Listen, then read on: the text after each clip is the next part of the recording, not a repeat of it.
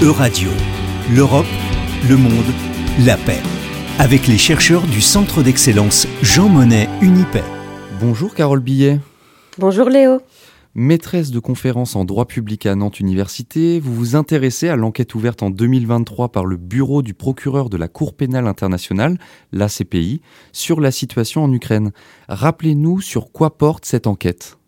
Alors la CPI est une juridiction internationale permanente située à La Haye, créée il y a 25 ans, qui enquête sur les crimes les plus graves qui touchent l'ensemble de la communauté internationale. Génocide, crimes de guerre, crimes contre l'humanité, crimes d'agression.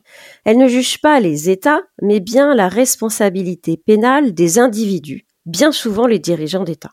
Dans le cas qui nous intéresse, les suspects sont Vladimir Poutine, le président de la Fédération de Russie, et Maria Lvova-Belova, commissaire aux droits de l'enfant, au sein du cabinet du président.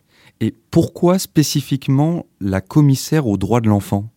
Alors, même si la CPI a voulu marquer un grand coup en s'attaquant à des dirigeants au sommet de l'État russe, ce n'est pas l'agression de l'Ukraine elle-même qui est visée par cette enquête, mais un crime de guerre de déportation et de transfert illégal d'enfants. Plusieurs sources au sein de la communauté internationale, y compris la CPI donc, font état de déportation de près de 20 000 enfants ukrainiens de leur domicile en Ukraine vers la Russie. Alors que les autorités russes évoquent la protection de ces enfants dans le cadre d'un conflit armé et donc une activité légitime au plan du droit international, plusieurs sources convergentes dénoncent le fait que les autorités russes auraient séparé délibérément des enfants de leurs parents et enlevé des enfants dans des orphelinats avant de les placer pour adoption en Russie, ce qui est absolument contraire au droit des conflits armés. Ce sont ces allégations qui font l'objet de l'enquête de la CPI. Mais il s'agit d'une juridiction internationale. Quel est le rôle de l'Union européenne dans cette procédure? Sans en être membre elle-même, l'Union européenne soutient largement le travail de la CPI, et ce depuis sa création.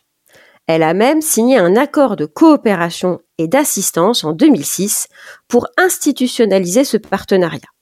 Au-delà d'un soutien financier à l'action de la CPI, l'Union s'engage à coopérer avec la Cour pour des enquêtes qu'elle mène.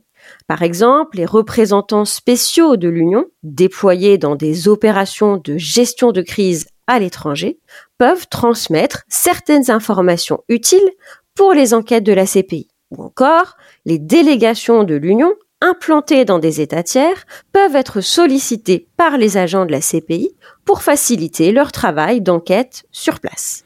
En quoi la guerre en Ukraine a-t-elle eu un impact sur cette coopération?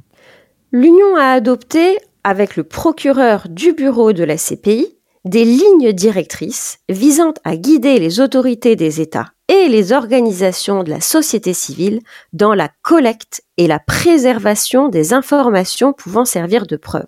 Le but est de guider les personnes sur le terrain sur les techniques efficaces permettant d'établir clairement des faits susceptibles d'être utilisés dans cette procédure ou même dans d'autres procédures susceptibles d'être ouvertes devant des tribunaux nationaux.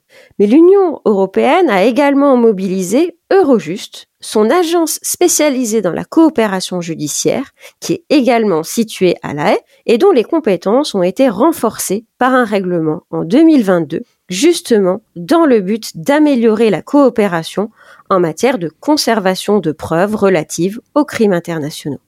Mais que peut faire concrètement une agence basée aux Pays-Bas pour des événements ayant lieu en Ukraine?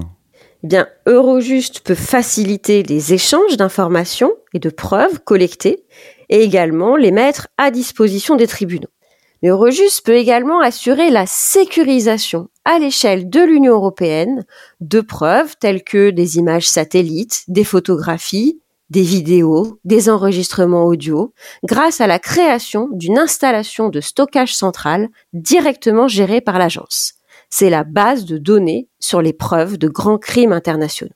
Le jour où cette guerre prend fin, toutes ces preuves seront d'une importance capitale.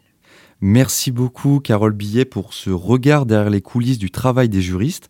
Je rappelle que vous êtes maîtresse de conférences en droit public à Nantes Université.